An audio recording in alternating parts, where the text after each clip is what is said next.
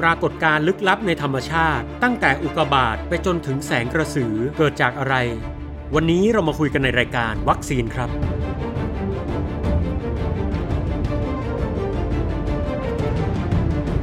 ยินดีต้อนรับทุกท่านเข้าสู่รายการวัคซีน รายการที่จะช่วยเสริมสร้างภูมิคุ้มกันทางความคิดครับ พบกับผมอาจวรงจันทมาศผู้ดำเนินรายการ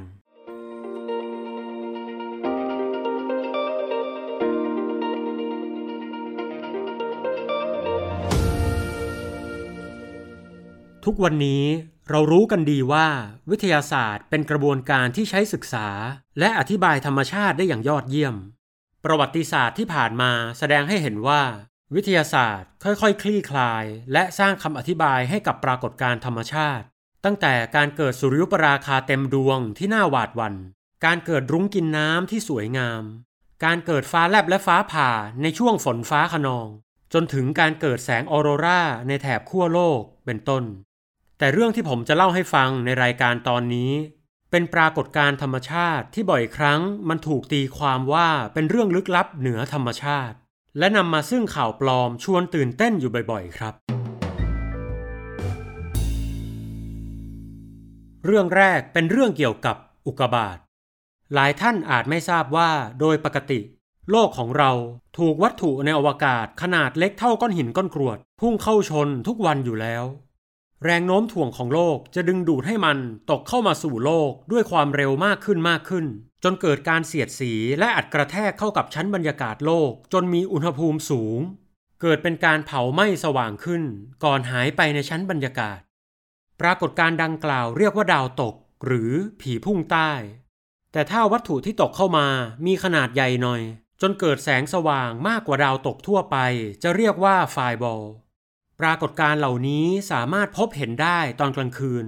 โดยเป็นแสงสว่างขนาดเล็ก เคลื่อนที่ไปบนท้องฟ้าอย่างรวดเร็วแล้วหายไป เมื่อมีการถ่ายภาพติดโดยบังเอิญ ก็อาจถูกตีความเป็นเรื่องลึกลับได้ แต่ถ้าวัตถุที่ตกเข้ามาในชั้นบรรยากาศโลก เผาไหม้ไม่หมด บางส่วนที่ตกมาถึงพื้นโลกเรียกว่าอุกบาตหลายคนที่บังเอิญพบเห็นอุกบาตตกใส่บ้านอย่างที่เป็นข่าวก็มักจะตกใจ บางคนก็พบเห็นอุกกาบาตที่ตกลงมานานแล้ว มีลักษณะแตกต่างไปจากหินที่อยู่รอบๆ ก็อาจคิดไปว่ามันเป็นของลึกลับ ทั้งที่จริง ๆ อุกกาบาตไม่ใช่สสารลึกลับ ที่มีพลังวิเศษอะไร องค์ประกอบของมันคือธาตุและสสารที่เราเรียนกันในวิชาเคมี โดยนักวิทยาศาสตร์ แบ่งอุกกาบาตเป็น 3 ประเภทหลักๆ ตามองค์ประกอบส่วนมากของมันได้แก่ อุกกาบาตหิน อุกกาบาตเหล็ก และอุกกาบาตหินปนเหล็ก ท่านใดที่อยากเห็นอุกกาบาตของจริง สามารถไปดูได้ที่สถาบันวิจัยดาราศาสตร์แห่งชาติครับ ที่นี่ก็มีทั้งตัวอย่างอุกกาบาตและมีเจ้าหน้าที่คอยให้ความรู้เป็นอย่างดี อย่างไรก็ตาม อีกสิ่งหนึ่งที่เกี่ยวข้องกับอุกกาบาตก็คือเทคไทต์มีลักษณะเป็นหินก้อนเล็กๆ สีดำหรือน้ำตาล ผิวมีความมันคล้ายกับแก้ว ผิวบางก้อนมีรูพรุนขรุขระโดยรอบ รูปร่างอาจมีลักษณะกลม หรือเป็นทรงคล้ายหยดน้ำหรือมีลักษณะคล้ายๆ กับพวกดัมเบลครับ ก้อนเทคไทเหล่านี้เกิดจากการที่อุกกาบาตพุ่งเข้าชนกับดินบนโลก การอัดกระแทกดังกล่าวอาจทำให้ดินหินทรายบริเวณนั้น หลอมละลายแล้วกระเด็นขึ้นไปบนท้องฟ้า พอเย็นตัวลงแล้วตกกลับลงมา ก็กลายเป็นก้อนเทคไทที่เราเห็น ทีนี้บางคนอาจเห็นว่ามันเป็นของแปลกประหลาด ก็นำมาทำเป็นของขลังของบูชา และก็มีคนบางกลุ่มนิยมซื้อขายก้อนเทคไทและอุกกาบาตกัน กล่าวโดยสรุปได้ว่าในทางวิทยาศาสตร์ ก้อนเทคไทและอุกกาบาตไม่ใช่ของที่มีพลังเหนือธรรมชาติ และไม่มีพลังในการรักษาโรคเลยครับ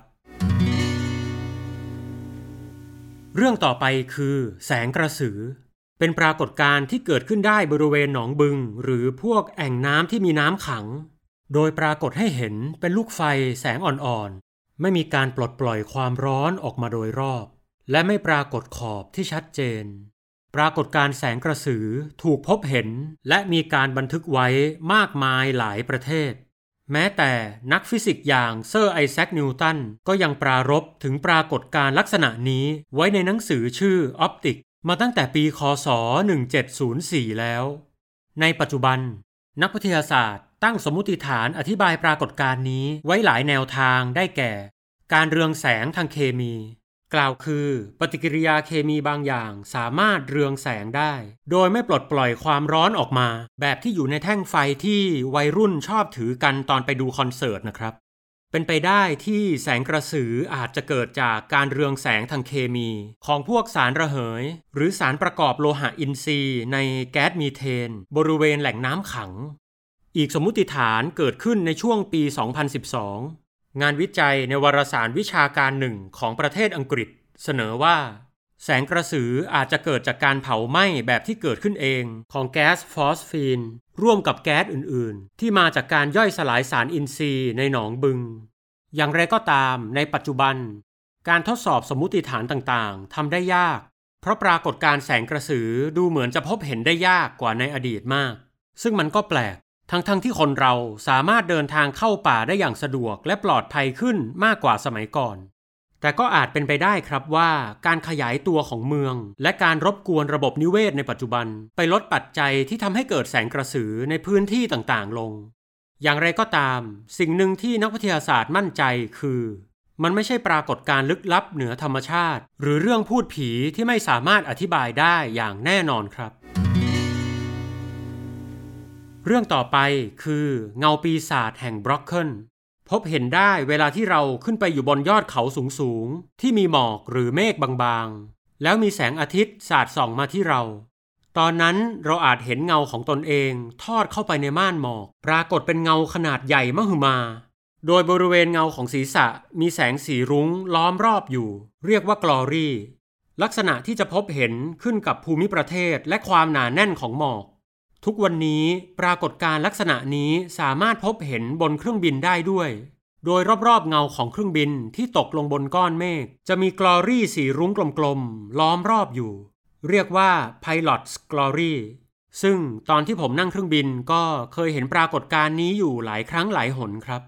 โดยส่วนตัวผมรู้สึกว่ามันเป็นปรากฏการณ์ที่สวยงามครับ แต่คนในสมัยก่อนก็อาจจะรู้สึกว่ามันดูน่ากลัวและลึกลับ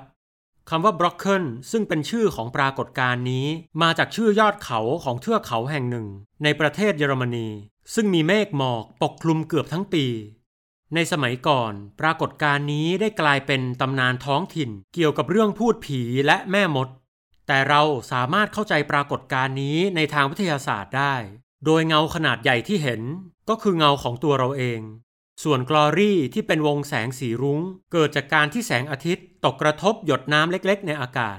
ลำแสงส่วนหนึ่งจะทะลุหยดน้ำไป และอีกส่วนหนึ่งจะสะท้อนกลับออกมา โดยแตกออกเป็นสีรุ้งอย่างที่เราเห็นคำอธิบายนี้อาจฟังดูเรียบง่าย แต่จริงๆ แล้วกลไกการสะท้อนกลับของแสงออกมาเรียกว่า wave tunneling ซึ่งรายละเอียดเต็มๆ ค่อนข้างซับซ้อนทีเดียว ท่านผู้ฟังที่สนใจสามารถศึกษาเพิ่มเติม ด้วยการค้นหาจากคำดังกล่าวได้เลยครับ จริงๆ แล้วทั่วโลกเรายังมีปรากฏการณ์แปลกประหลาดอีกมากมาย ทั้งไฟของนักบุญเอลโม ที่มีลักษณะเป็นประกายไฟคล้ายกับฟ้าผ่า เกิดขึ้นได้บริเวณปลายเสากระโดงเรือเดินสมุทรในสมัยก่อน เวลาที่มีพายุฝนฟ้าขนอง ปรากฏการณ์นี้เกิดจากความต่างศักย์ที่แตกต่างกันสองบริเวณทำให้อากาศแถวปลายเสากระโดงแหลมๆ เกิดการแตกตัวและปลดปล่อยพลังงานออกมา ปรากฏการณ์ที่ดูลึกลับอีกอย่าง คือภาพลวงตาที่เรียกว่าฟาตามอร์กานา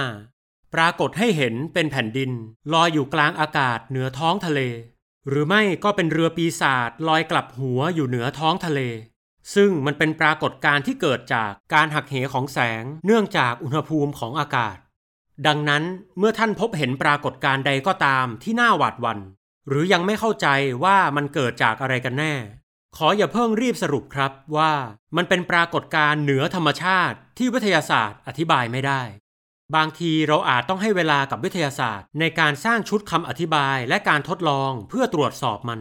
เหมือนกับที่วิทยาศาสตร์เคยประสบความสำเร็จในการอธิบายปรากฏการธรรมชาติอื่น ๆ มาแล้วมากมาย